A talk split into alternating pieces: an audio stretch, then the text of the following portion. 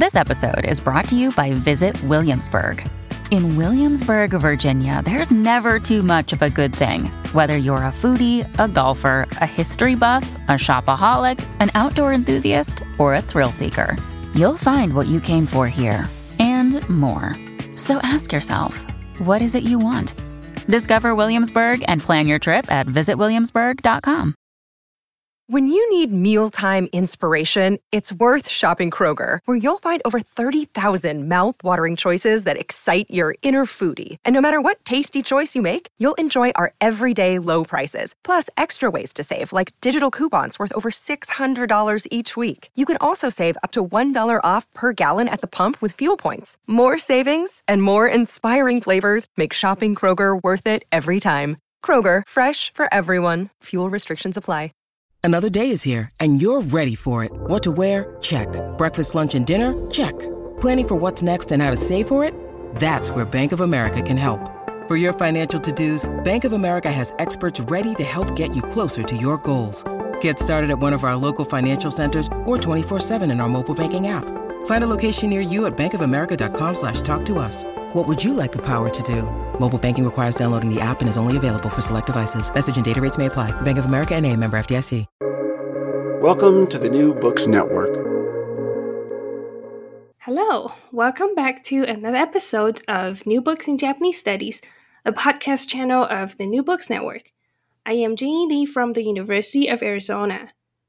Today we're joined by Dr. Roger Thomas in his new book, Counting Dreams The Life and Writings of the Loyalist Nun Nomura Boto. It was published by Cornell University Press earlier this year. Uh, Dr. Thomas currently teaches and researches about Japanese literature at Illinois State University. This book looks into the writings, life story, and legacy of Nomura Boto, who was a Buddhist nun, writer, poet, and activist during Japan's Bakumatsu era, which is roughly between 1850 and uh, 1870. Through translations and analysis of her poems and diaries, Dr. Thomas illustrates the adventurous life of a complex woman during Japan's drastic changes towards modernization. So, welcome, Dr. Thomas. Thank you so much for joining us today. Well, thank you for having me. You've written a lot about early modern Japanese poetry. So, what do you research about right now, and why does it interest you? Uh, well, ever since my dissertation, well, a long time ago, which was on uh, early modern poetry, um, that has been the focus of my of my research. Uh, most recently, I've I've uh, shifted a little bit toward uh, uh, philology, the the uh, the nexus between philology and poetry, poetics especially, and uh, also kotodama, kotodama thought. I've uh, done some work on that as well. Interesting. Uh, do you remember what first interested you to uh, getting to studies of Japanese poetry? Uh, well, I'd have to credit uh, my um, uh, my dissertation director. I had taken uh, several courses from her before in uh, uh, in graduate school, and um, uh, I recall especially one seminar uh, where we we talked about some early modern poets, and I, I discovered I discovered poets like Akemi and Kotomichi, and I, I found them very fascinating because I had never uh, associated the early modern period with Waka poetry. You hear Waka poetry and you think Heian period, you know. And so uh, I was it was an exciting discovery for me, and I went from there to to uh, look into poetics, uh, and um, uh, sort of found my niche there, I guess. nice. And the protagonist of our book today is Nomura Boto, a nun who lived in the first half of the 19th century around the Fukuoka area. What led you to this project? Well, uh, again, one of the uh, poets that I I uh, focused on, and and and uh, that uh, Okuma Kotomichi, who was also a, a, native of Fukuoka, and who was uh, Boto's teacher. Uh, and uh, I approached her through him, basically. Um, um, much of a chapter of, of my 2008 book is, is, dedicated to Koto, Kotomichi and his poetry.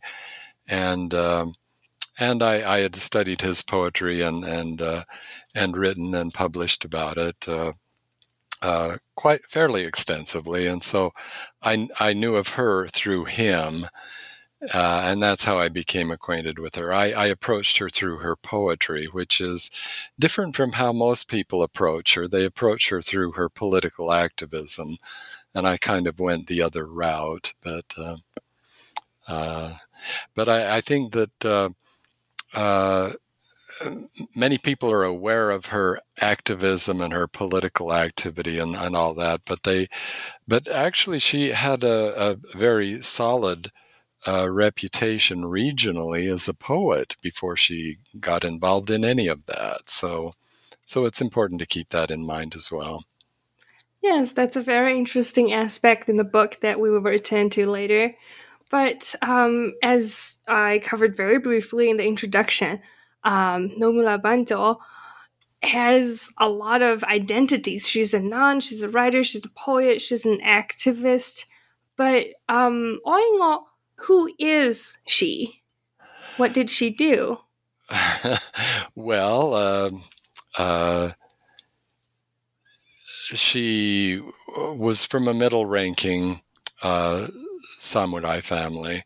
And uh, when people think of the samurai, they think it's a, it's a, a a discrete class, and it, it is, but it, uh, there were several ranks within the samurai caste, and and uh, she was in the middle rank, uh, which was well above the lowly ashigaru, uh, but not as high as the uh, karo and and uh, and ministers and things like that. But um, so her family commanded a, a fairly substantial stipend. Um, I think it was something like 400 and some something. Well, anyway, it was a fairly it was a fairly uh, sizable stipend that they had, and and uh, uh, so she uh, uh, grew up in um, not extremely privileged uh, circumstances, but certainly not destitute either, and. Um, and much of her life was typical of, of women of that period. Uh, women from her class typically went to uh, serve in the household of a higher cl- uh, a higher family uh, to learn etiquette, to learn uh, manners, and and they also received instruction in in the uh, traditional arts, and she did that as well during her teenage years, uh, and then her. Um, her life course was a little bit different after that because uh, she had a brief marriage at the end of her teenage years and it ended in divorce. And uh, uh, of course, the, the conventional wisdom would have you think that a demodori from that period would uh, face very bleak prospects of ever marrying again, but she did marry, she remarried fairly fairly soon and, and had a, a very happy marriage. And uh, uh, her she shared a passion for poetry with her husband. They both studied under Kotomichi. And uh, after he died, uh, she became a nun, took the name Boto, uh, which means facing to the east, uh, which some people have read some uh, activism into that already because uh, she was facing east from Fukuoka, which could be either the capital or Edo. It could be either one, but uh, some people have tried to read some uh, activism into that. I'm, I'm really not convinced. I think that her activism really came a little bit later than that. Uh, but uh, anyway, uh, uh, she traveled to Kyoto uh, and um, met with various loyalists there, apparently. And uh, just when her radicalization began is is uh, difficult to pinpoint exactly, but it certainly was in place uh, when she started corresponding with Kuniomi and other loyalists in the area. And uh, uh, and uh, Takasugi Shinsaku st- uh, stayed at her hermitage. And uh, at first, unbeknownst to her, but uh, she went later went and visited him there, and uh, that became a major point in her conviction, she in her sentencing, that she had uh, given aid and and and put up these dangerous factions and and anyway, she was uh, she was arrested herself in in the uh, purge of 1865, uh, a major purge in the domain, and um, and then she was uh, put under house arrest for several months, both at her uh, at the family home, the the Nomura family home. She was under house arrest there, and then she was transferred to um, uh, to her natal home, the Urano home. She was transferred to her her natal home, and it was there that she was uh, uh, uh sent for interrogation. Uh, she was uh, sentenced. She fully expected to be executed, as a good number of her comrades were, but she was given the more lenient sentence of of banishment, which wasn't really lenient actually because uh, she was confined to a single cell prison on uh, the remote island of Himeshima, and uh, and then uh, Takasugi ar- uh, arranged for a band of men to come and uh, and break her out of her prison, and spirited her away to the Choshu domain where she spent the remainder of her years and uh, so that's basically uh, the course of her life. I, I mentioned this to uh, uh a, a, few of the students in my class. They they said, "What's your book about?" And I, I mentioned to I told them the basic story of of Boto, and one of the students said. Gee, Sensei, that would make a that would make a great uh, anime. yeah, I definitely agree. And yeah, this all sounds very exciting and adventurous. Uh, what do we know need to know about the historical backgrounds of this time? Why why does she why did she have such a exciting life? Well, uh, it, it's important to know the history of the Bakumatsu generally, of course, but but more specifically the circumstances that led to the rise of loyalism or restorationism, or as it's known in in Japanese, the Sonno Joi, those those uh, uh, those terms, and uh, uh, that was especially brought to a head by by the arrival of uh, Commodore Perry and uh, this put the uh, bakufu, the the shogunate, in the awkward position of of having to chart a course, steer a course between uh, appeasing uh, isolationist elements in the country, and at the same time having to deal with uh, with an evolving uh, global situation, and um, so anyway uh, there there is that. Uh, there's also uh, uh, you'd have to know a little bit about uh, the the intellectual foundation of loyalism, which had its uh, roots in in in nativism and kokugaku and and I know that Mark McNally insists that those are different entities actually, but um, uh, it's also important to understand the situation, the political situation in in uh, uh, the Fukuoka domain in in particular. Uh, that um, uh, the Toyama domain was was one of, or not Toyama, Fukuoka. I keep I keep thinking of my, where my wife is from. I'm sorry. Um, the the Fukuoka domain. Um, which was one of the most powerful uh, Tozama domains, and of course, the a lot of the Tozama domains had kind of uneasy relationships with the shogunate, but but with the uh, Fukuoka domain, it was a little bit different because they they played the role of a kind of hashiwatashi or middleman between the shogunate and the um, and the uh, Satsuma domain, where where there really were a lot of rebellious elements. And uh, that was that came about partly because of marriage politics. Uh, the uh, uh, the Kuroda family of, of Fukuoka had married into into the um, uh, uh, into the shogunal line, and also uh, the lord of the domain at that time was actually born a Shimazu, which was from Satsuma, and he was adopted he was adopted into the Kuroda family and became its heir as a kind of mukoyoshi. And so uh, that that put uh, uh, the Fukuoka domain in, in a kind of interesting position because uh, they they were able to be this middleman, but it also created difficulties for them because they uh, they had to try to uh, do a balancing act between the the um, uh, pleasing the staying on the good side of the shogunate and also not antagonizing their their satsuma relatives. Uh, and uh, that was uh, Nagahiro who was who was Kuroda Nagahiro who was the domain lord at the time.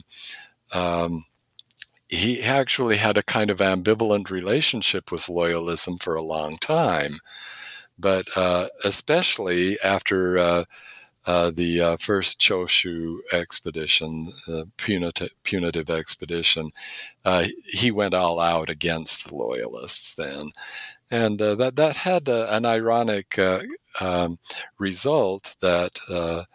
Unlike Choshu, a lot of later Meiji leaders came from the Choshu domain but hardly any of them came from, I don't think any of them came from the Fukuoka domain. That's probably because most of them were executed. a lot of them were. And uh, uh, Boto was, um, was one of the survivors of the purges. And uh, I think that that's. Um, that's one reason that, that she's kind of a local hero, and, and that's one thing, one factor maybe. Yeah, it's such a delicate situation that she was in. And just in case um, some of our listeners might not be familiar with the geographical location of these domains, um, so Fukuoka domain was kind of between the the the capital and the southern domains from Kyushu, where um, the loyalists first started to um, riot against the uh, Bakufu armies. So that's something important to keep in mind. Um, you mentioned that um, Nomura was a dedicated waka poet. Um, apparently, she gained a considerable reputation for her waka poems. So, at that time, how popular was waka learning in this region, and were there any differences from waka practices before this period say from the Heian period because we don't often see female waka poets until the um, early modern period. Is that correct? Well, uh, yes. Um, actually, the uh, uh, the area, the the Hakata Fukuoka area, had a, a long uh, literary tradition that goes way back to the Manyoshu period, and so there had been a lot of uh, uh, literary activity there from early times. Uh, but it there were no no real uh, regional distinct regional dis, dis, uh, differences stylistically until you get very close to the end of the the uh, early modern period, and then you have uh, schools of poets like Kotomichi. you see a great deal of vernacularization in their poetry and and from the beginning of the uh, early modern period, uh, there was this this inexorable move away from court dominance of poetry. The the uh, early modern period began with uh, almost total uh, monopoly of the art by uh, by court poets. they they they uh, insisted on maintaining certain secret practices, and, and they were the only teachers. They they were the only ones who really got it. Uh, but more and more that was that was contested. It was contested, of course, by the, the rise of kokugaku, and uh, but more in in the the um, in the Fukuoka domain, in that area especially, uh, by poets like Kotomichi, this vernacularization. Who he he didn't give a hoot about uh, the the court precedent. Uh, he he didn't, but and he didn't care for uh, uh, the uh, Kokugaku poets either. He really steered a maverick course, and uh, a lot of his poetry has been called haikai-like, or it's it's very it has much of the ambience of a haiku, and uh, that's one thing that I always found especially interesting about his poetry, and so. Uh, uh, and that that's part of a, a, a trend toward decentralization. Um, until the 19th century, there there was what could be called a kadan, a, a establishment poets, establishment poetry, and, and and dominant schools. But there was a movement away from that, especially toward the Bakumatsu period. No, nobody really cared about that anymore, and so that decentralization gave birth to to uh, these distinctive styles like that. You also mentioned that the rise of nativist studies or kokugaku had profound influence on waka poetry towards the late Tokugawa period. So, in what aspects did they differ uh, in on on ways to write waka and why? Well, with the rise of nativism, there was, of course, they they uh, they rejected uh, any claim of, of court prerogative in in waka composition. Uh, they they turned instead to uh, uh, uh pre-aristocratic models, the the manyoshu in particular, and and so a lot of the styles of poetry that that arose out of that used a lot of self-conscious archaisms. They they they went back beyond the uh, the standard uh, Heian diction and lexicon and, and went back to use um, archaic terms in their poetry that that that were uh, very hard to understand. A lot of them wrote in in uh, Manyo because they thought that made, gave it more of a an ancient ambience. Uh, and uh, there was also uh, the rise of the uh, restoration of choka because choka had kind of been neglected for most for many centuries, and uh, uh, so they saw this uh, this manyo centered uh, uh, approach as as uh, predating court dominance. and out of that came a, a, new style, especially with the rise of loyalism, came what is called shishigin or patriots verse. And a lot of it was written by loyalists with very little poetic talent, but boy, did were they passionate, and then so they they poured their passion into their verse, and uh, uh, loyalists were expected to to um, uh, commit their their uh, passion to to this style of verse, and and uh, as I, as I mentioned in, in some places in the book, I, I uh, this this presented a a bit of a problem for female loyalists because um, uh, this uh, patriot verse style was decidedly masculine in tone, and and uh, and women were expected to be a little more delicate, a little more taoyame buri, and and uh, that sort of thing, and so. Um, uh, it was difficult for them to to strike the right tone in in uh, writing this kind of verse. Uh, but anyway, uh, also the um, the loyalists were tended to be anti-foreign in general, and so they they uh, uh, that's why they liked Waka. It uh, until and pretty much until the Meiji period, Waka used only native diction.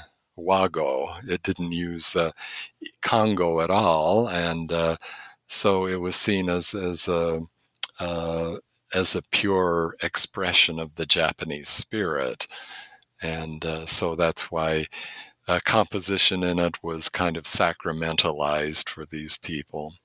And did Boto write a lot of these uh, patriot verses as well? Uh, she did write some.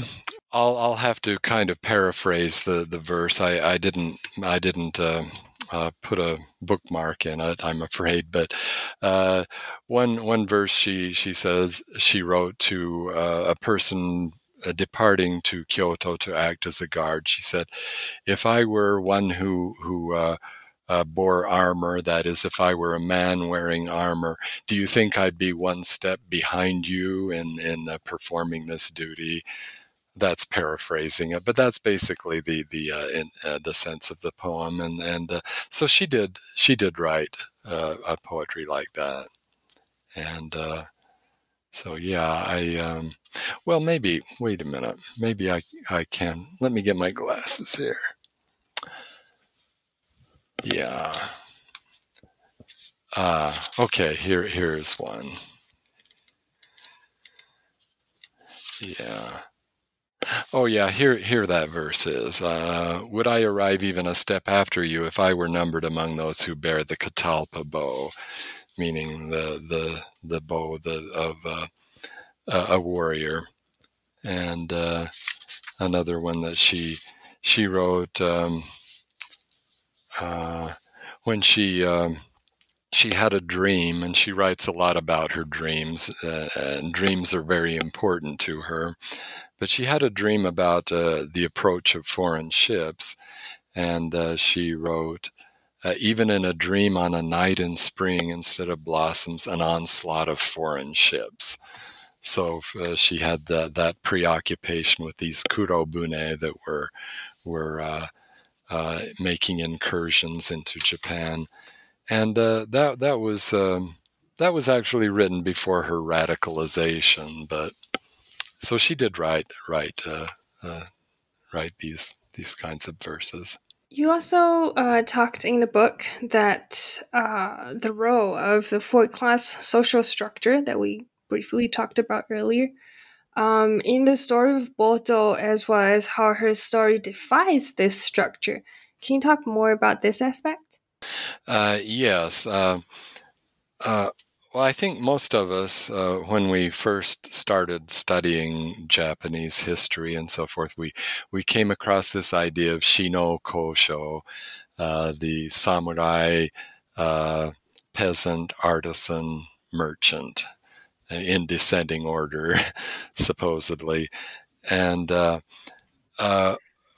I think a lot of us had came away with the idea that these were, were very rigid and that, that they were somehow written into law. And uh, um, of course, there was a was a lot of rigidity about the way they were they were uh, practiced. But the, it seems that it was actually more a matter of custom than of law but it was a very rigid custom nevertheless. And these uh, customs uh, started to give way, to break down t- uh, toward the Bakumatsu period.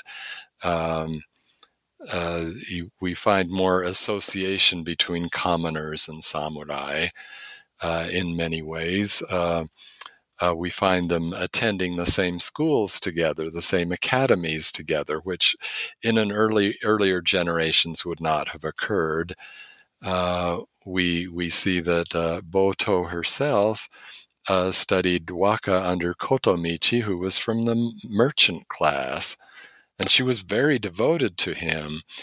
And uh, she she took students, poetry students herself, from different classes.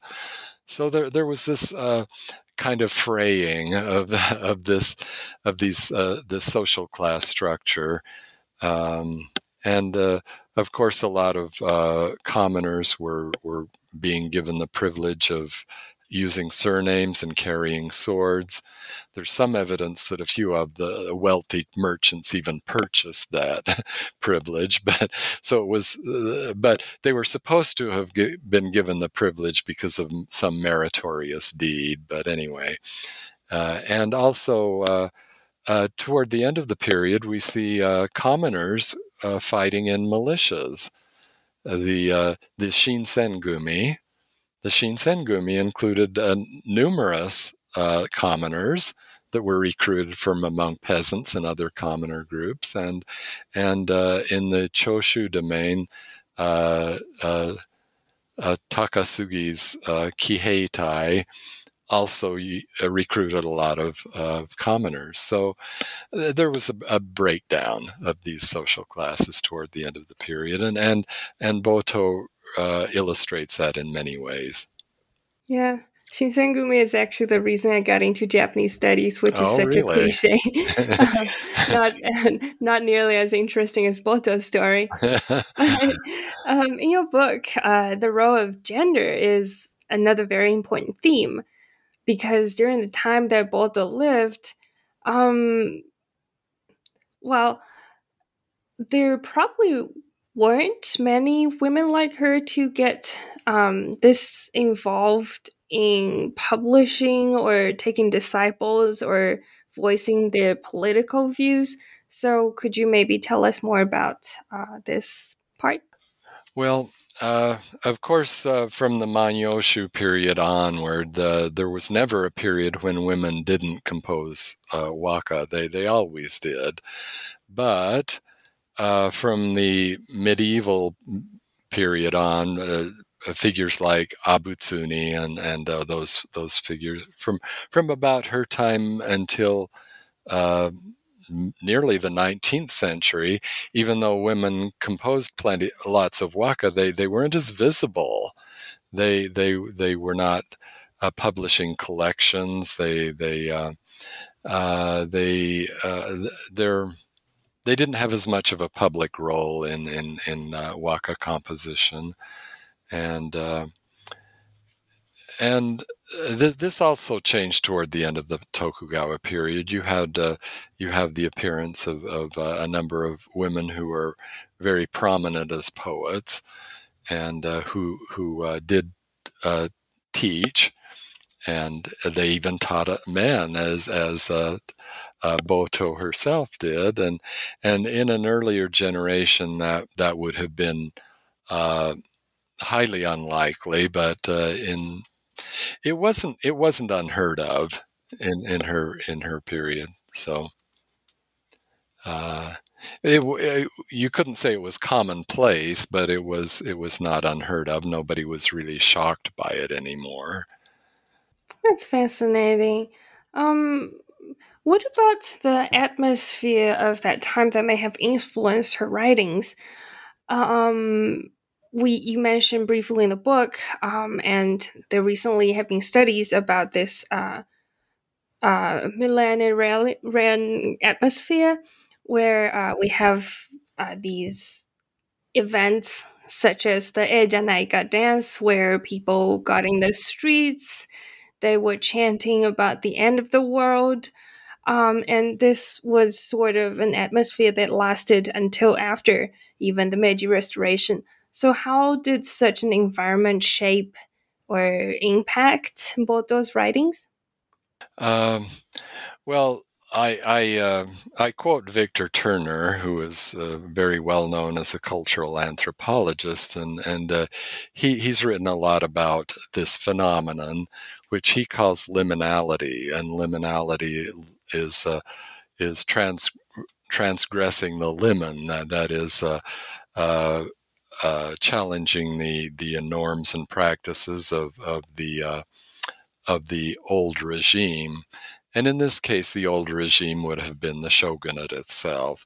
But um, anyway, uh, these these times come about in a period of perceived crisis. People, people, uh, uh, there's kind of a crisis mentality that that pervades society, and uh, a certain element of society wants to uh, reclaim, go back to uh, some primal uh, state of purity, and you certainly see that in a lot of it was given uh, a, a, kind of intellectual foundation by much Kokugaku writing, uh, but um, uh, Turner also says that that, uh, that people in this state tend to use utilize liminoid genres, uh, such uh, literary genres, and and for Boto, I think that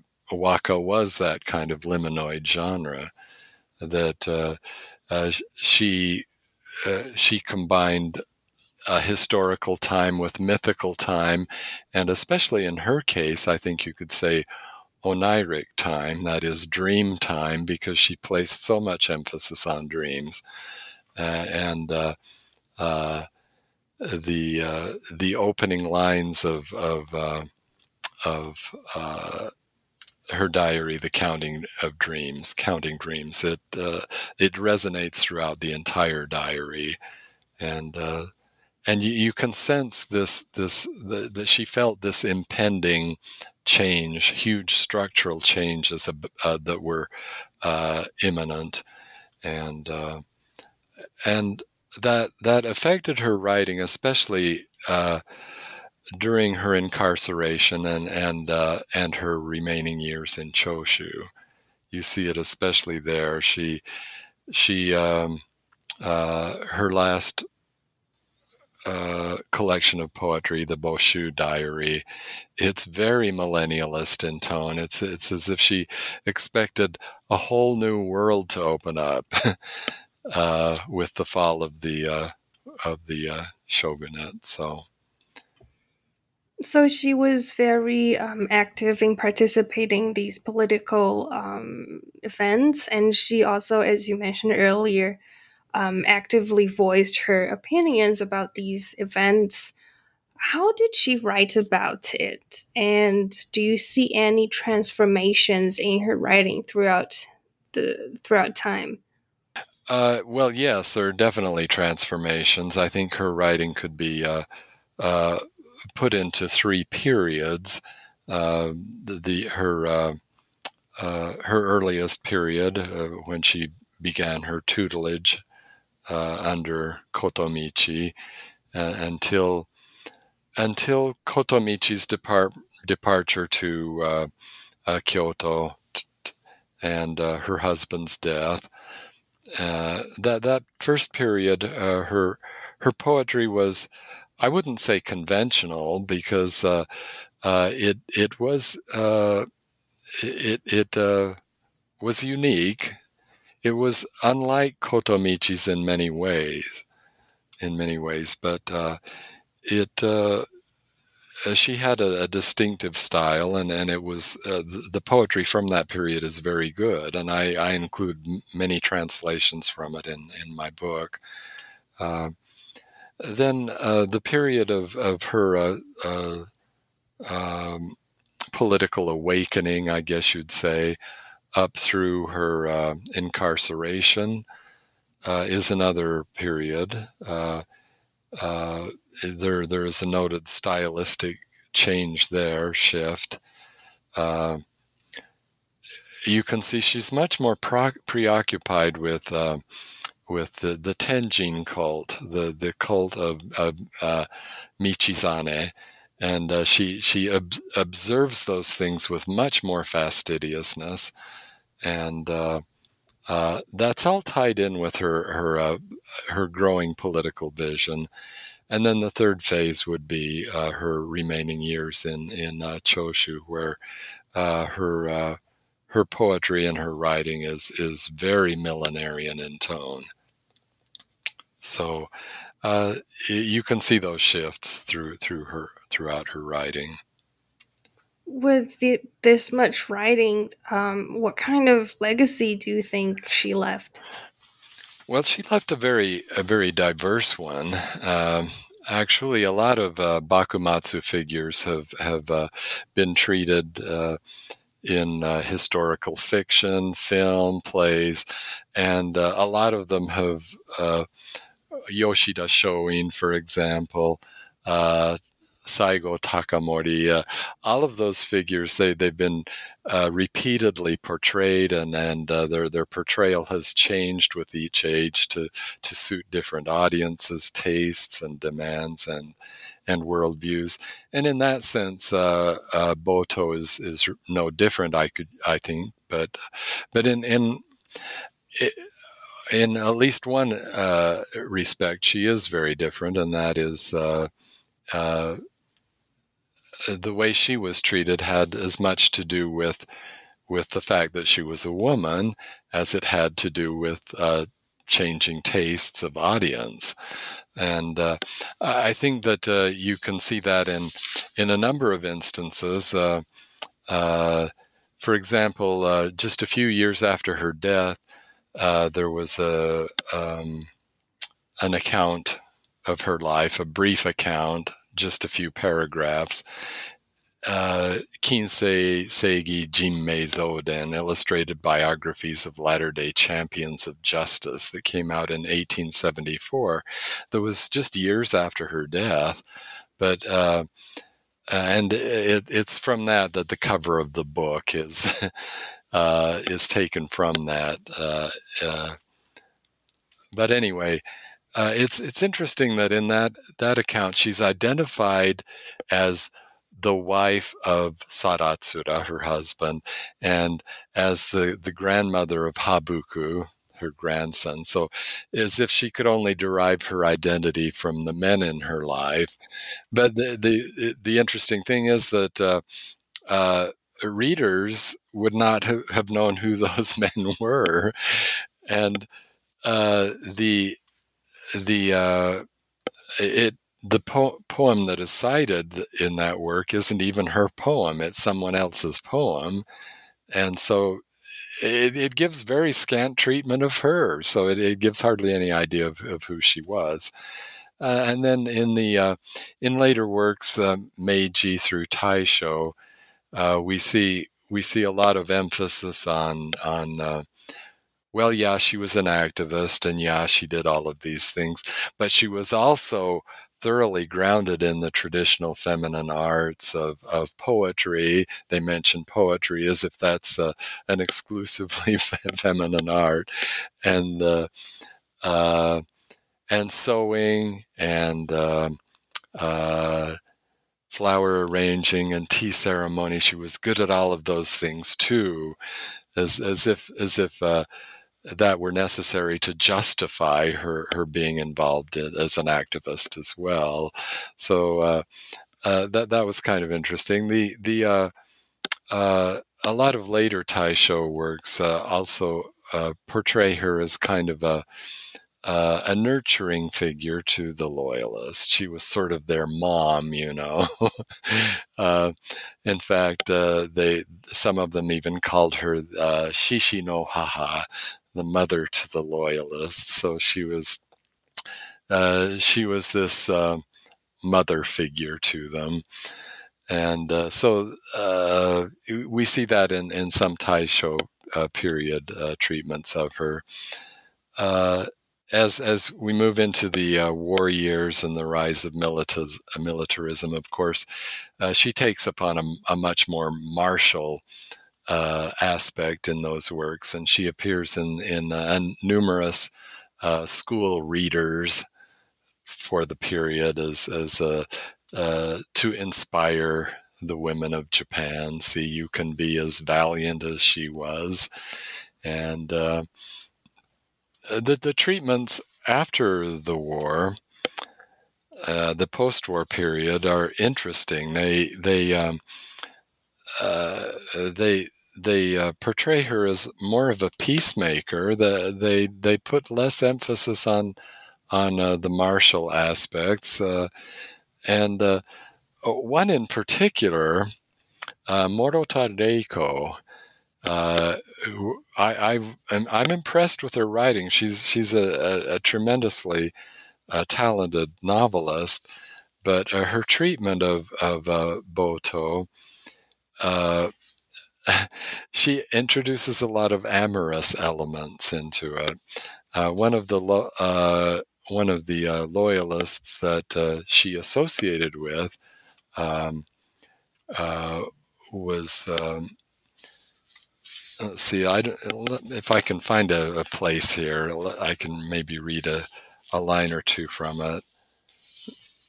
Uh, yeah, when she uh, in in um, Morota's account, when she goes to uh, Choshu uh, for in her remaining years, she meets uh, uh, Takasugi's uh, concubine, and oh, and she actually did. that that part of it is historical, but uh, in this account, she kind of became a mentor to to this uh, concubine, and uh, um, she.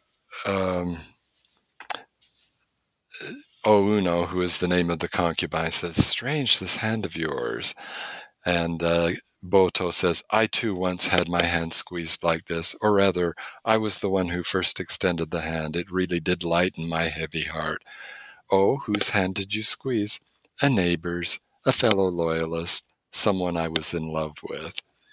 And this was after her husband's death, of course. But but even so, uh, just just introducing that uh, entirely fictitious amorous element. Uh, uh, I mean, it, it, works as fiction, but but it takes a lot of liberties if you're uh, from the historical account. And then uh, Boto has also appeared in a couple of uh, uh, taiga dra- uh, dorama uh, that have, that have aired, and uh, um, also I might mention in the in the Taisho period there were a couple of uh, non-historical features that that were portrayed that have been kind of found their way almost into into uh, sort of historical treatments. The idea that uh, Gessho visited her which there, there's no there's no basis for that at all, or that Saigo Takamori visited her at her hermitage. There's no basis for that, but but this this uh, myth started that that uh, Boto was responsible for bringing Takasugi Shinsaku and Saigo Takamori together, and that made for the Satcho Domei. Uh, uh uh, the the the uh, alliance between Satsuma and Choshu, and of course that's entirely fictitious. But there there seem to be some people who seriously st- believe that that happened because of uh, these works of fiction. So anyway, she's had a very a very diverse uh, uh, legacy.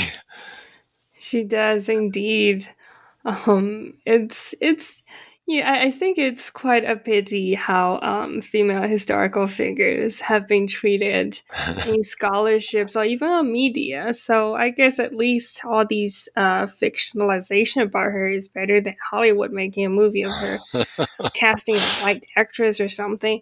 But uh, in the introduction part, you briefly talked about problems with writings on female historical figures um, other than these problems that we've just talked about, what else are there? And how does your book deal with these problems when writing about Boto?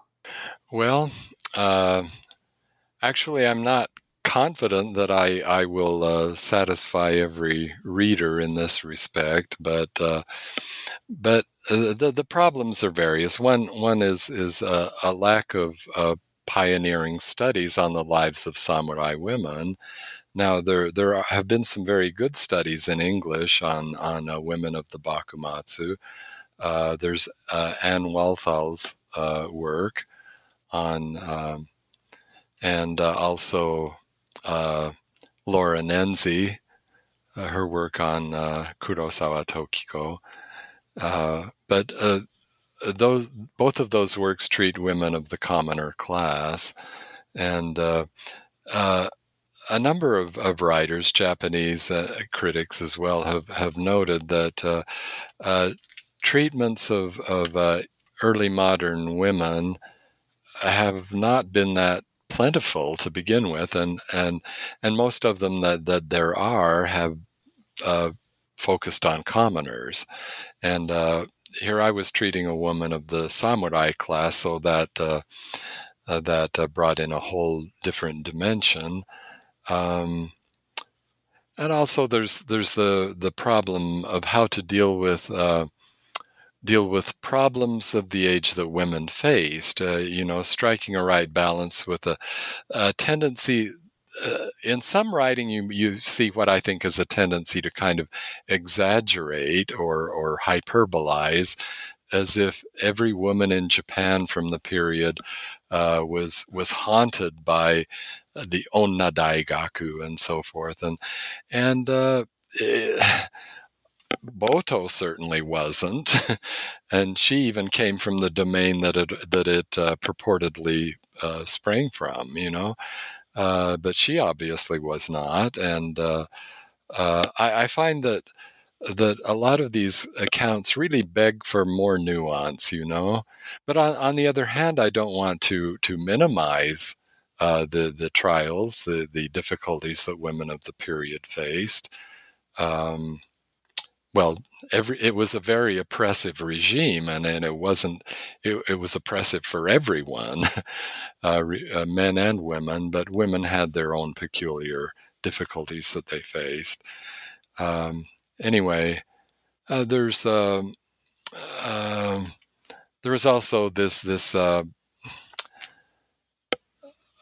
I'm not sure that I, I tried preemptively anticipating uh, accusations from some readers that, that I haven't consulted this or that feminist critic.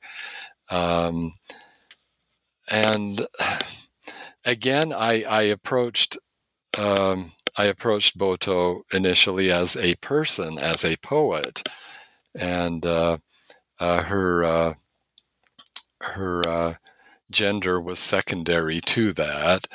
Uh, but uh, and and I think that uh, her her uh, her accomplishments uh, stand on their own merit. they they but I don't know. Maybe maybe some people will will be dissatisfied that I didn't consult this or that school of thought, but um, but I, I do I do I do try to uh, throughout the book uh, uh, look at at the problems the the, the um, that are posed by her gender and uh, that that in in travel and in um, in uh, various activities that she she engaged in. So uh, anyway, I'll find out when I see the reviews whether I'm for what it's worth, I definitely thought um, your your angles, uh, looking into her poems and diaries and taking all things into account, I didn't think it was um, it would have needed too much theoretical support, especially from feminist theories. Um, but well, uh, it's, it's, perhaps it's, it's reassuring to hear that. okay. Uh, and, and I, I, certainly hope to see more studies like this that can look into female historical fi- figures from more various angles um, rather than relying solely on theories for that matter. But yeah, thank you so much for this um, wonderful conversation. It was very thought provoking. Well, thank you. And uh, for our listeners, to learn more about Boto's adventurous life, make sure you check out this new book by Dr. Roger Thomas, Counting Dreams The Life and Writings of the Loyalist Nun Nomura Boto. This is Jing Yi from New Books in Japanese Studies, and I will see you soon.